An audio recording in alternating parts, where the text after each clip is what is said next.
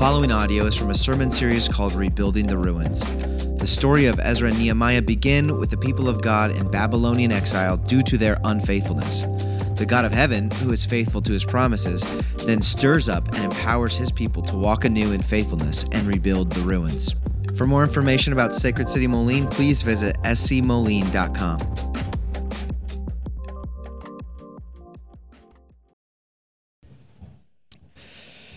Thanks, Carrie. That was not short. There were a lot of tricky names in there. Uh, let's pray. I'll pray for you. You pray for me. Father God, we come to you this morning eager to hear from you.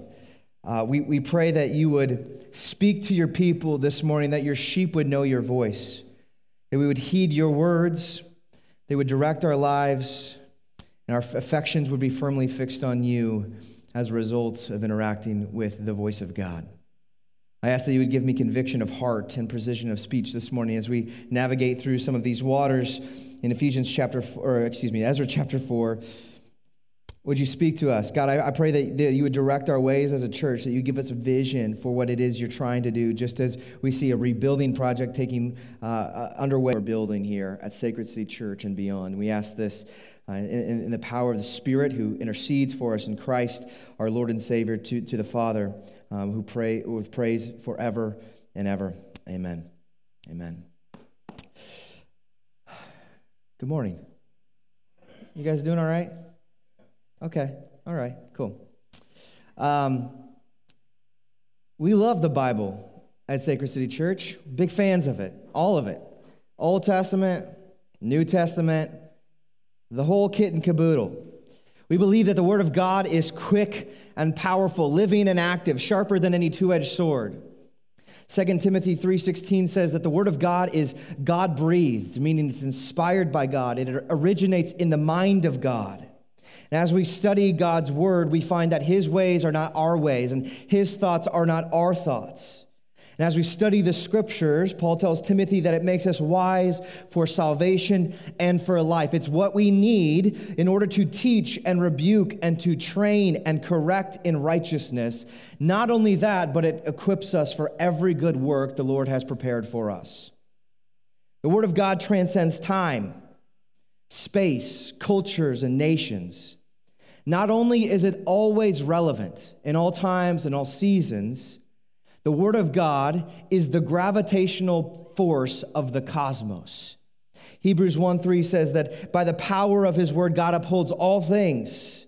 This means that we are included in the all things, that we are sustained by and upheld by the Word of God, which is why we have dubbed this year, the twenty twenty-two, uh, the year that we are feasting to flourish. We are doubling down on our commitment to the Word of God, and just like a buffet table laid, laid out in front of us, we're going to town.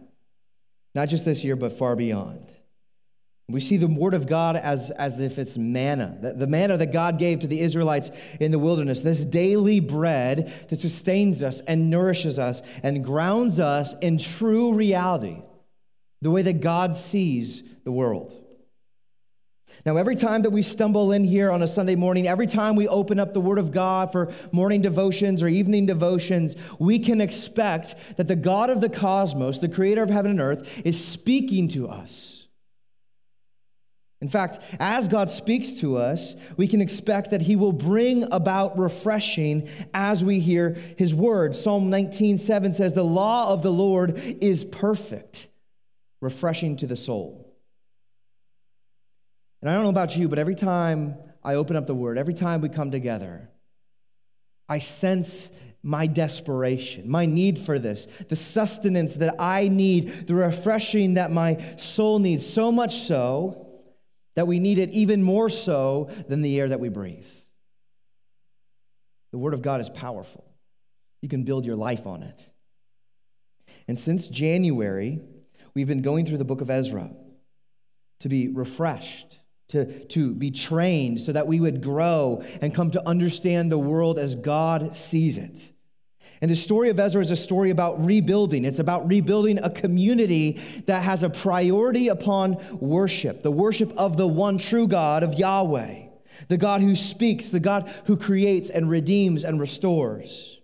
And these people who were once in Babylonian exile, God stirs up in their hearts and in the hearts of King Cyrus, who was the king of Persia that began this whole thing back in Ezra chapter one. He stirs up in their hearts to go back home, take that five hundred mile journey from Babylon back to Jerusalem and to rebuild the temple, the place of worship, the place where God's presence dwelt among his people.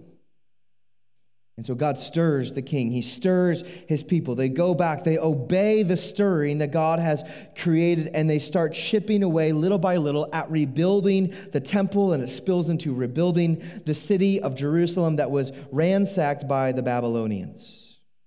And what we saw last week as we were going through this story is in chapter four, we begin to see that this building project that was mandated by the Lord begins to face strong opposition from their, their pagan neighbors. The, the Israelites, who are monotheists, the, the fully devoted to Yahweh, the one true God, the God of gods, and the God who says that all other idols are, are all other gods are worthless idols. They have this laser focus on their worship to God. This offends their pagan neighbors, who are polytheists. And they start to face roadblocks. They they face opposition. They're discouraged. Um, there's fear tactics involved, all kinds of other things, bribery and things of that nature that interfere with this project that God has told them to go and to complete. And today, as we come to verses six through twenty-four, we face a new major roadblock. There's something bigger. There's more opposition. It, it sort of increases and, and surmounts into this, this massive problem, a massive issue for the rebuilders. And as we look at this massive problem for the rebuilders, it actually presents a massive problem for us as the readers. Now, this is a problem that you may not be aware of. It might be something that just sort of went right past your face. And, and to be honest with you, it, it did with me too, as I began my studies this week. But this is a problem that if we are unaware of it, uh, it, it can carry major implications later on down the lo- road. And so what I want to do today is I want to look at these two dilemmas that we face. First, we have the reader's dilemma, and then we have the rebuilder's dilemma. Those are the two things. So let's start first with the problem, the dilemma for the readers. What, what is this dilemma? What is the problem? Let's first look at verses six through eight of chapter four. And Carrie pronounced these words so great, and I'm going to butcher them, so just bear with me. Verse six says, actually, go back to verse five. It says, all the days of Cyrus, king of Persia, even until the reign of Darius, king of Persia. That's how long the opposition goes. And then here we see in verse six, and in the reign of Ahasuerus, yep, in the beginning of his reign, they wrote an accusation against the inhabitants of Judah and of Jerusalem. Then in verse seven, it says, in the days of Artaxerxes, Bishlam and Mithredath and Tabeel and the rest of their associates, they wrote to Artaxerxes, king of Persia. And if you go down a little bit further to the end of chapter four, it talks about this, this opposition, this, this stoppage that happens until the second year of the reign of King Darius, who's king of Persia. So what we have here are a lot of names of kings. And you might be wondering, who's in charge right now? What's going on? Who's ruling the Persian Empire and has having this influence over the people of Jerusalem? Now in chapter one, we see it begins with Cyrus, and then the mention of Ahasuerus, and then Artaxerxes, and then Darius. It's so confusing. And even as we go in further to chapter six and then chapter seven of Ezra, you get this flip-flop between the kings, uh, King Darius and King um, Artaxerxes. And, and you're just wondering what in the world is going on. How is this? Like, there's there's a question of the timeline that this this this brings to the surface. And this question of the timeline really sparks a debate of chronology, of of what is going on? How do we make sense of this? Um, how is history unfolding here? And basically, it comes down to this. You have two perspectives that are basically competing with each other. There's this debate between the biblical timeline as the scripture articulates, or there is the, the timeline that the historians and the experts present to us based upon their scholarship and archaeology.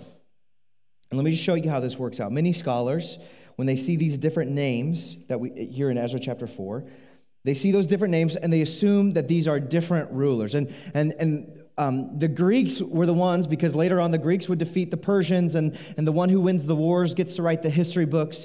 And so that the Persia or the Greeks had um, they had specific names, Greek names that they would use for Persian kings, which is kind of uh, interesting. It, it's weird that the the Persian kings' names would not be the ones that are used most commonly. It's actually the Greek names. And, and the scholars go through, and this might bore some of you. I'm just going to tell you, this part of the sermon might be a little bit boring if you're not a history nerd, but bear with me. We're going to get through it, and it's going to be important later on. Okay, so they lay out, there's this, this succession of kings where the Cyrus is a king, um, and he's the one who starts this. And then after that, um, Cam, Cambis, Cam, Cambyses, um, who is his son, reigns after that for eight years. And then we get introduced to Darius, who starts his reign in, in five twenty-two B C. And then uh, Xerxes the First reigns after that. And then Artaxerxes, uh, Longimanus reigns after that. So that we have this long time domain that spans nearly one hundred years that covers the story of Ezra and Nehemiah if we follow the historians and the Greek references that are made throughout history.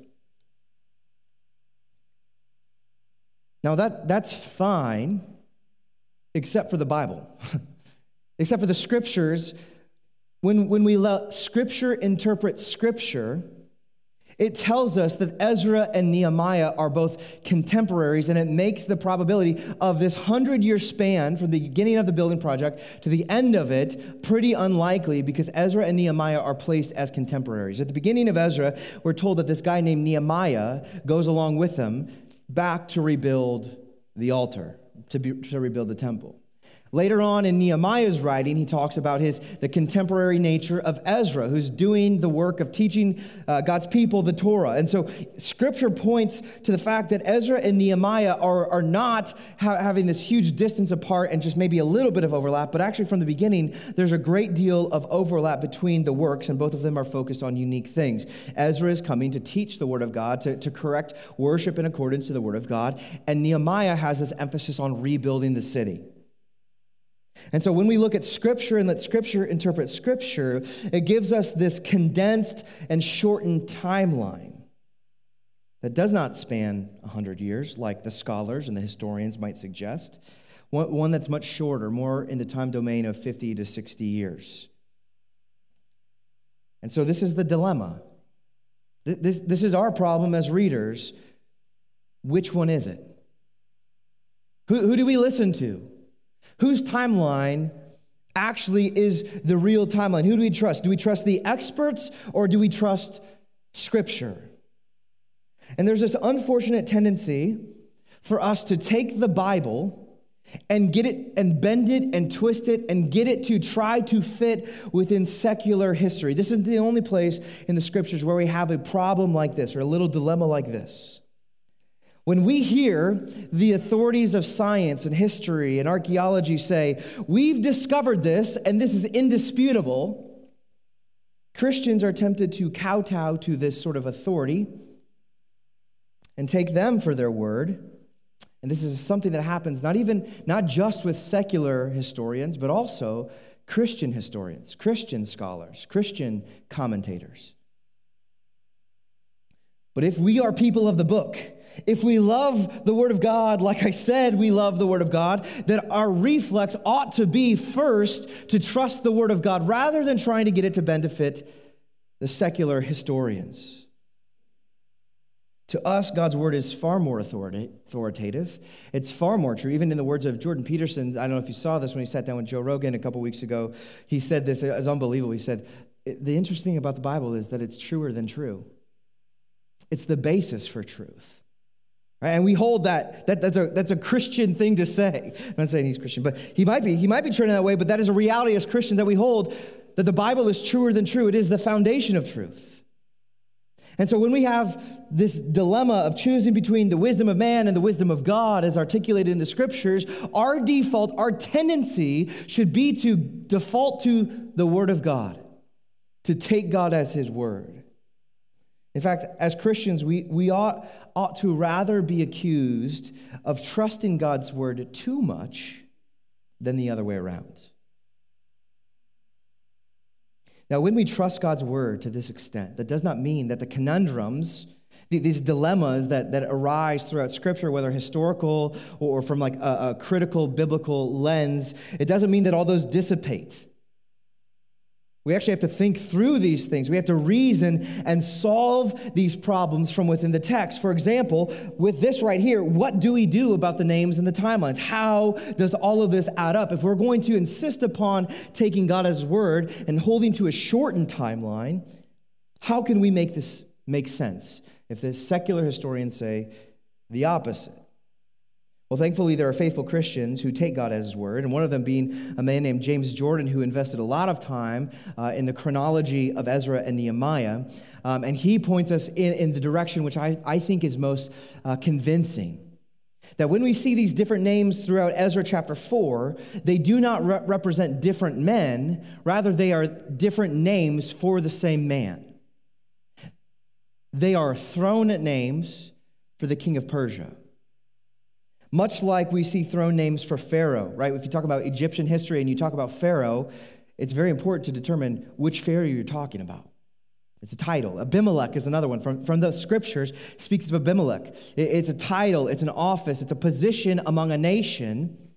But here we see that, that it's likely that in the Persian kingdom, there are different names used to refer to the same office. Similar to like how Christians, um, when we talk about pastors, we've got pastors, elders, overseers, bishops, shepherds, all different names for the same office, for the same position. It's something that's common. It's not a totally absurd thought to think that one man could have different titles, different names to reflect different things. Now, part of the reason that, that this is convincing to me is that um, not all nations in that time would use the Greek name for P- Persian kings.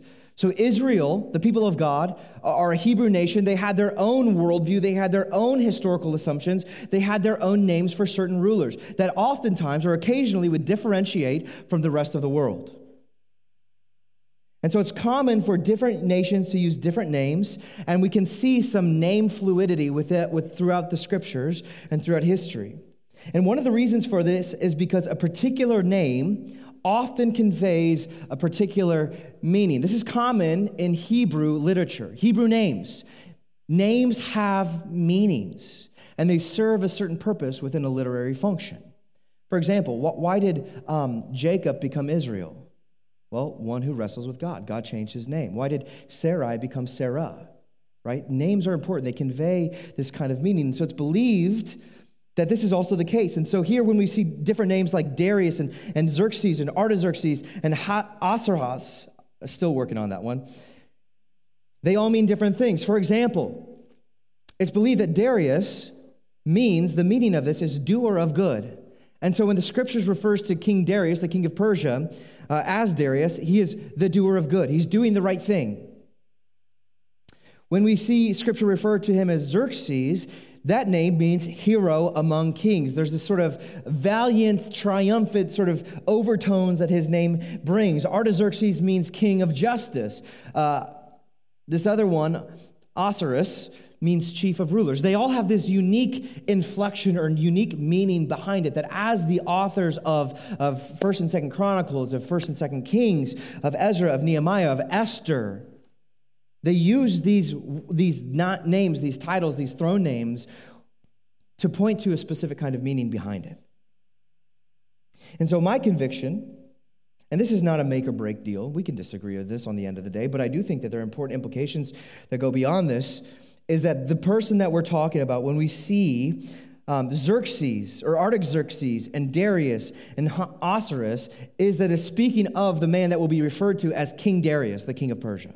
All different throne names for the same man. There's plenty of biblical support for this. In addition to that, there's also other historical support. There's even historical support that shows that King Darius would refer to himself as King Artaxerxes in inscriptions and chiseling on the walls. And, and while this is not necessarily the mainstream understanding of the, this chronology of Ezra and Nehemiah, there is very good biblical evidence as well as historical evidence to support the shortened timeline. Okay, are you with me? Okay. That was a nerd session, all right? Thank you for indulging me. Now, let me tell you why this matters. You hear all that and say, all right, fine, who cares? Shortened timeline, no big deal. Long timeline, I don't really care. It's still true. What we see happening here in Ezra and Nehemiah is still true. But what's the big deal here? Right? We're just talking about dates, relatively harmless. But what you don't understand, or what you may not see, is that this could very well be the first domino that topples a whole other myriad of dominoes.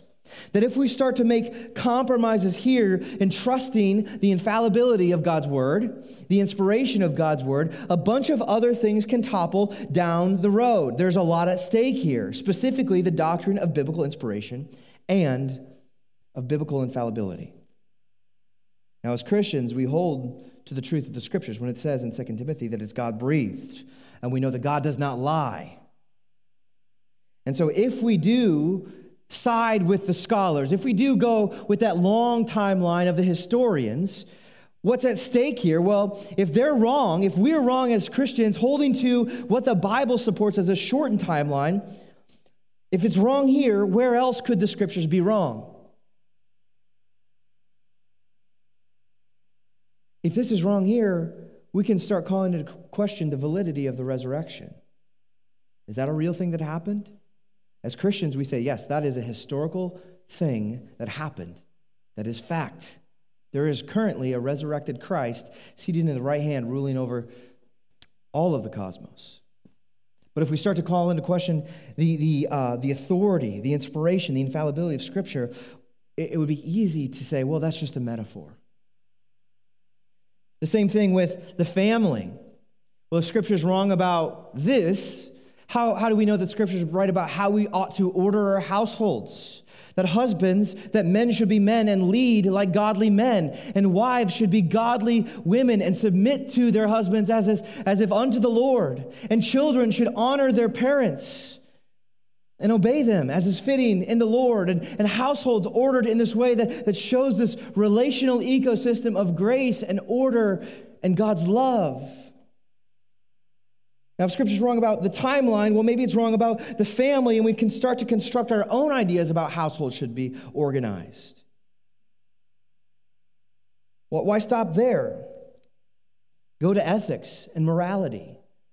See, this is a domino that, if knocked over, it can reach far into other places. And one of the places right now is within sexuality, within gender. These questions of, well, if it's wrong here, maybe God is wrong about creating them male and female. Maybe, maybe it's wrong then to say that marriage ought to be one man and one woman in covenant relationship for all of life. See, if this is wrong, there's a lot at stake. The bottom can fall out very quickly here if we are not diligent to uphold the authority, the inspiration, and the infallibility of Scripture. So as Christians, we'll often find ourselves, if we aim to be faithful in this world, we will find ourselves in this tug-of-war between the so-called experts, right, the secular historians, the secular, uh, well, anybody who's leading in any sort of thought circle will feel this tug of war between what they say and what the Word of God says. As Christians, when we see that Scripture can defend itself, that Scripture can validate itself from within itself, we learn to confidently rely on God's Word. We learn to confidently trust God's Word. We learn to build our lives upon God's Word.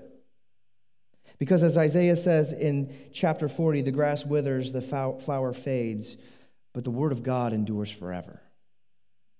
It is a solid rock for our lives. So this, this is, this is our problem. This is the dilemma that we face as leaders. Who do we give our ear to? Who do we trust? The experts or the word of God? We ought to trust the word of God at all times. And we'll come back to this in a second, but now we got to address this problem, this dilemma that the rebuilders face. And what we see here in this long passage is there is this intensified opposition. They've been sent to rebuild the temple, to rebuild the city after God has stirred up in the heart of King Cyrus, who is the first king. He stirred up in the heart of the rebuilders to go back home to undertake this massive project. And we see this massive project that would bring glory to God is now in jeopardy. It's being threatened. The adversaries, the neighbors from Samaria come and they threaten the work of the Israelites. And as they do so, they, they, we see this escalation in their tactics. And as we get into, into verse six, we see the way that the adversaries generate this legitimate, uh, we see they're able to generate legitimate political opposition with King Darius. And what we'll find that by the end of chapter four, they've done such a good job that the work on the temple, the work on the city of Jerusalem, grinds to a halt. And then King Darius appoints the adversaries as some kind of enforcer to make sure God's people cannot continue with their mission. Now, how does this all happen? How does this unfold? Well, believe it or not, they wrote a letter. They wrote a letter. They sat down, a couple letters, actually, a few letters.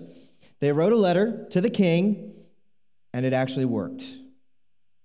And one of the things that they do in this letter in verses nine and ten, they present themselves as speaking for a multitude of people, this massive mob of people. You see, Rehum, uh, he, he's speaking, well, he lists them all out. Um, Rehum, the commander, uh, Shemishami, not, Sh- oh gosh, guys. Carrie, I need your help.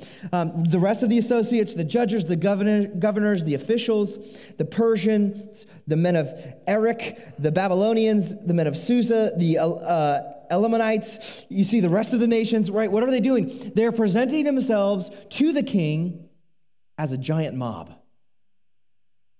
We are the popular vote, is what they're saying. Everyone says the Israelites are a problem. And what's happened here, this is, this is interesting, that the common enemy of the Israelites has brought this band of unlikely allies together to oppose the work of God.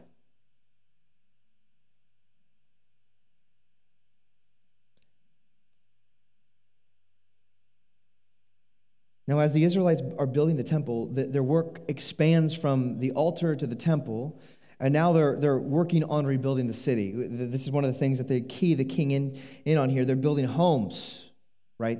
Um, you, you can't live in a tent forever. They build homes. They're, they're building walls around the city for safety. They're trying to plant roots in the place which they had been up, once uprooted from. So they're probably, likely, starting businesses. They're starting schools. They're, they're generating a new life for themselves in this place that was laid desolate. And the adversaries see this and they take offense with this. They, they don't like what's going on, partly because they've been excluded from that. We saw that last week, because um, if the Israelites were to include them in this project, it would be very likely they, they were they were people of a divided allegiance between Yahweh and other pagan gods. And the leaders of Israel said, we will not be divided. We will remain faithful to God in this project. And so they say, this isn't your job. This is ours. Now, they don't like this. And so they start writing a letter, an angry letter, I would imagine. It's loaded with all kinds of accusations and, and really virtue signaling that you see a little bit of brown nosing here in verse fourteen. It's like, we're, we're the, the folks who eat from the salt of the palace. You've been so kind to us. We're your royal servants. We thought we ought to help you by letting you know that these people are a problem. So they pander to King Darius and they tattletale in verse twelve. They say, these people of Jerusalem that have come back, They're, they're rebuilding a rebellious and wicked city. Not only that, do they? He says that Jerusalem, the people of Israel, have this history where they do not play nice with foreign kings. And, and these guys, the adversaries, tell King Darius to go back to the history books in verse fifteen. Go back to the history books and see how they've created all kinds of strife and division and rebellion with other kings.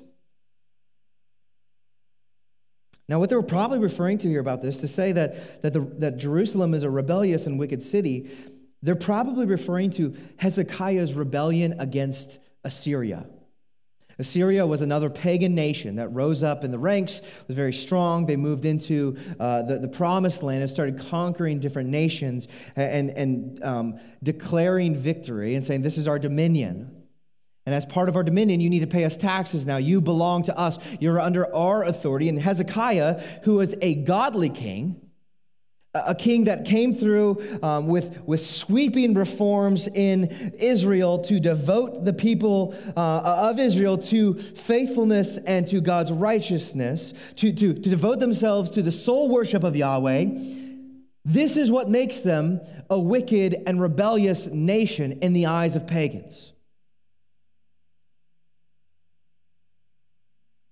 And when you are devoted to the righteousness of God, this will oftentimes put you at odds with the foreign powers, with the kingdoms that are at play.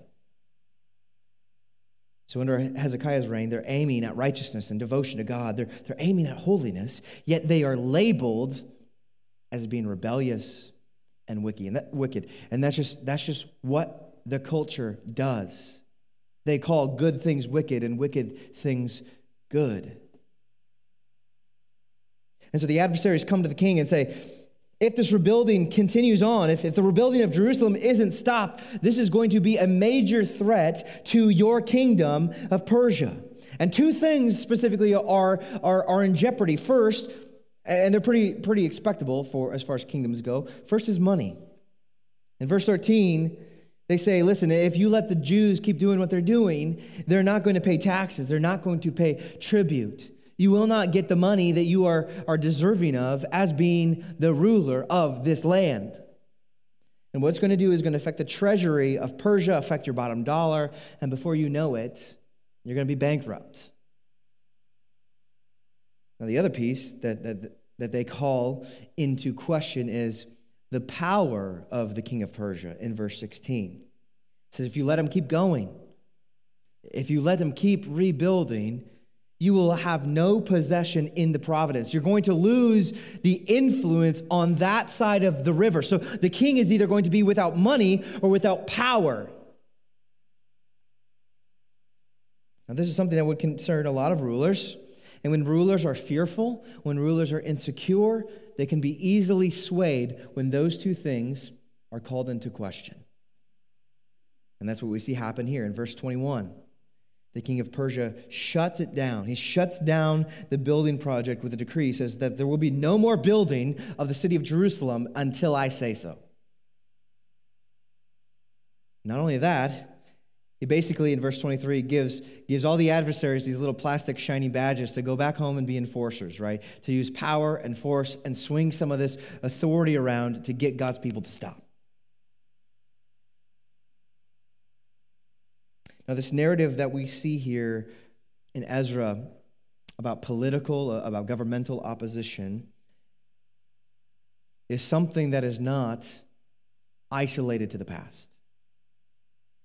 If you're paying attention right now to what's going on in the world, going on in our country,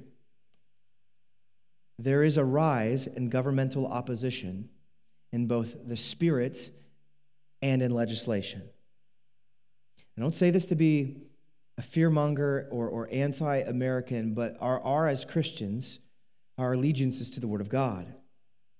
And when we see government opposition sort of rise up in the spirit and in the legislation, it's because policy is always downstream of the culture. It's always downstream of the popular opinion, or at least the loudest voices of the mob.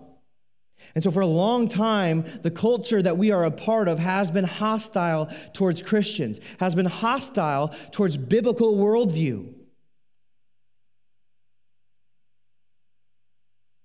And more and more, there's this pushing of the agenda of the experts who say this is what's right and this is what's wrong, stacked up against what God's word says.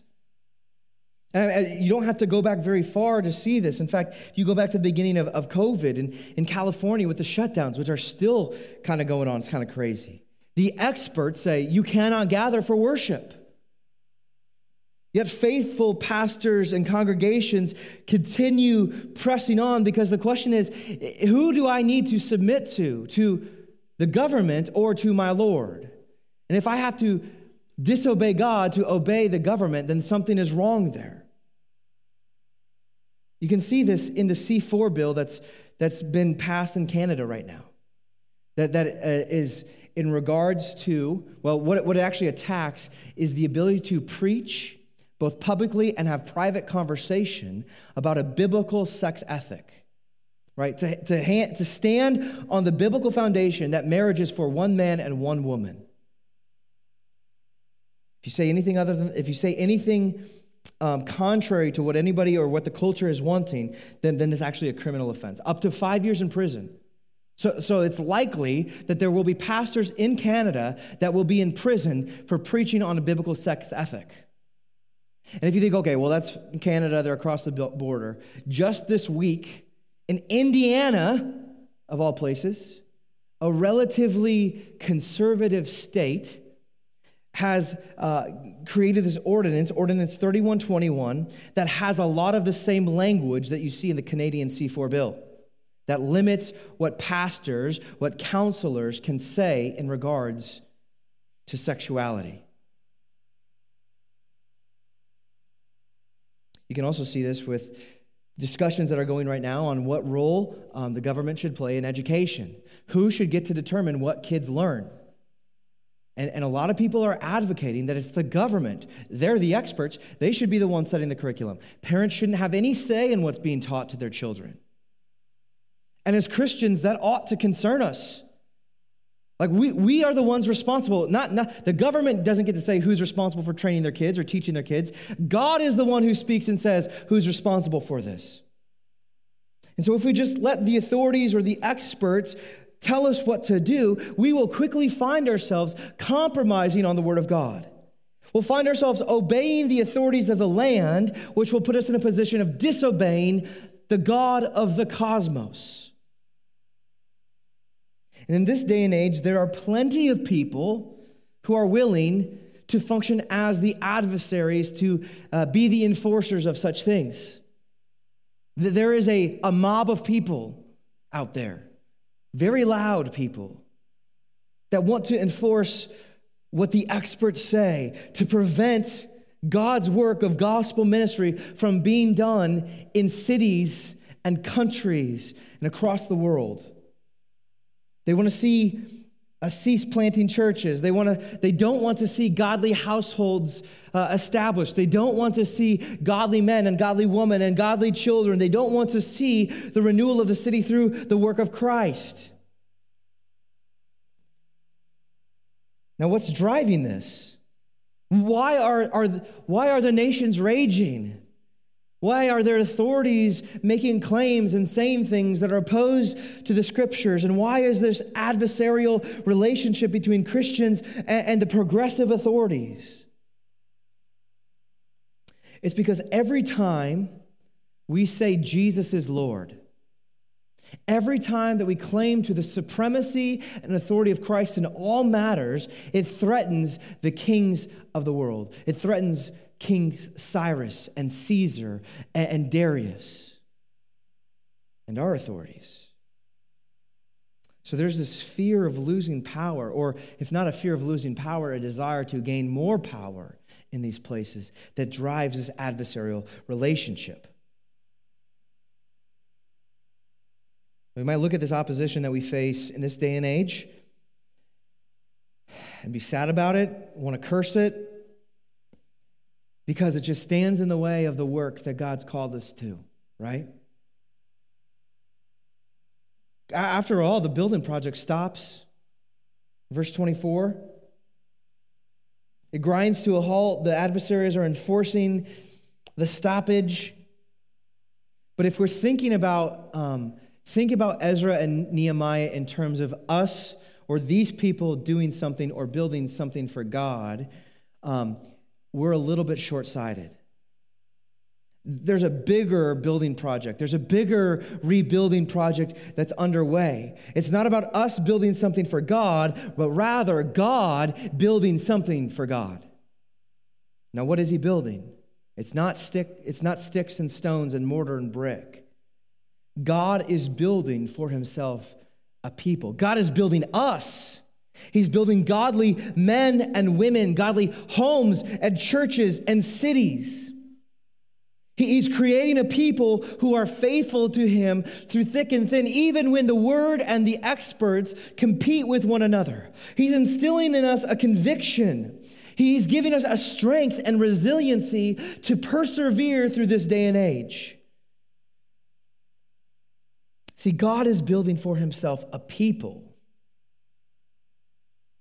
and trying to build a people without opposition is like trying to make bricks without straw. The straw is the fiber. The straw is the strength that holds those bricks together and keeps them from falling apart. The the the the, ad, the, the, um, the opposition is the rebar in the concrete.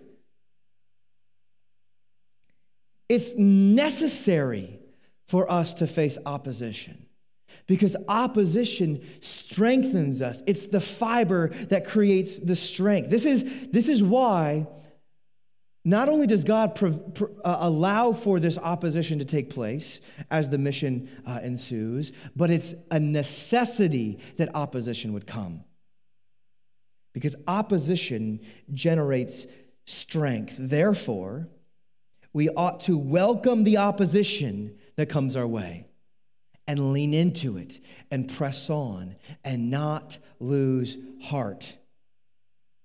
Here we see the Israelites stopping for a, a season, and, and eventually they'll get called back to it, because the word of God will cry out to them through the prophets and they'll get right back to it. But unlike the Israelites who stopped in this moment, Jesus never stopped. Jesus knew the mission that had been set before him, the task that lied ahead. And he knew that the whole way through his, his birth and adolescence into adulthood and his ministry, he would face opposition. There would be a lot of people who disliked what he had to say, who disliked what he stood for, who, who wanted to prevent what he came to do from happening. And Jesus saw it through to the end. C S Lewis talks about this. Um, uh, you don't know the strength of temptation. You don't know the strength of adversity or, or opposition until you press on through it. It's the same way that you don't know the strength of the wind if you were to lay down. Right? You only know the strength of the wind if you keep pressing on into it. And the more you press on into it, the more it strengthens and builds up the muscle that's needed to stay true to the task. Jesus had this.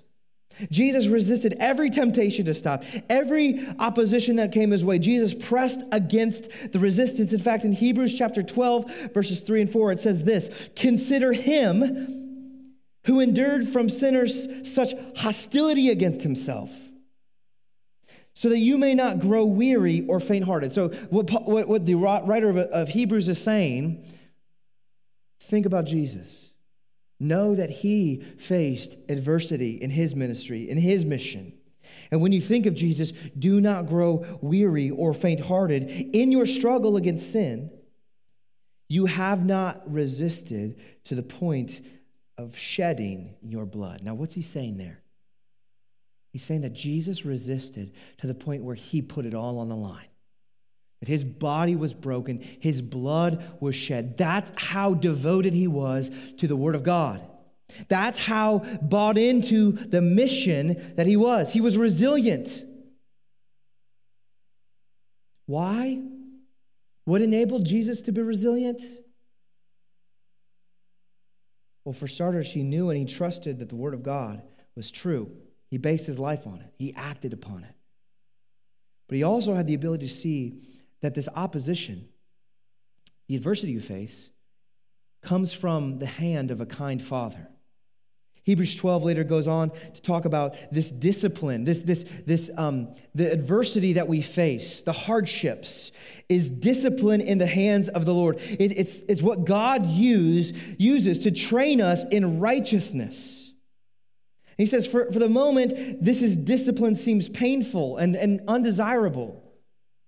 But the product of this, the product of the opposition, creates something that is a fortified people. And Jesus was that. And so if we are going to follow Jesus, if we're going to be Christians that are about the mission of God, that are all about building a community that worships God for who he is, as who he, how he has revealed himself to us in the word of God. If we're going to build up households that reflect godliness and righteousness, if we're going to establish missional communities and churches and work for the renewal of our city, we must keep grinding in the Spirit of Christ. We must embrace the adversity. We have to have the, the eyes to see what's going on. And that's one of the things that the, the Word of God does, grounds us in reality. It gives us a new lens to view things through. So that when we see adversity coming, we can see that it's coming from the hand of God, that He's training us. He's establishing us. He's strengthening us. He's giving us and increasing our conviction in the Word of God. And as we hold fast to the Word of God and want to do right by God, we must draw from the energy and the power that has been made available to us through the power of the Holy Spirit, which is the Spirit of Christ that works mightily in us, that supplies us for everything, with everything that we need to live in righteousness. And so it's in seeing Christ who persevered and, and mimicking Christ, following, being an imitator of Christ, that we want to rise up to the command that the Apostle Paul gives us in First Corinthians chapter fifteen, where he says this. Well, first he grounds us.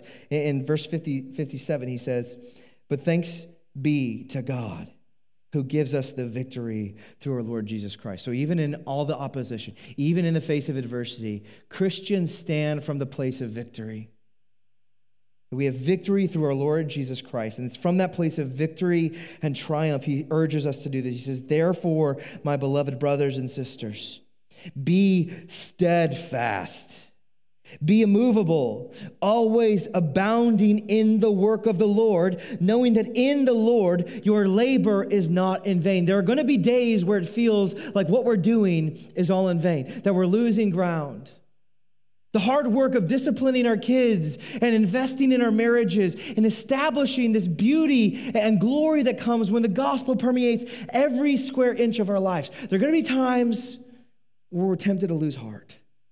But because of the gospel, we have great reason, great conviction to continue on in steadfastness and being immovable, abounding in the work of our Lord, because God shows us that our work is not in vain. God is building for himself something, and that something is us, a people. And so let us lend ourselves towards that work, lean into the work that God is doing. And as he changes us to reflect his glory, would we create cultures and places and things that reflect the glory of Christ for our good and for his glory. It's in Christ's name we pray.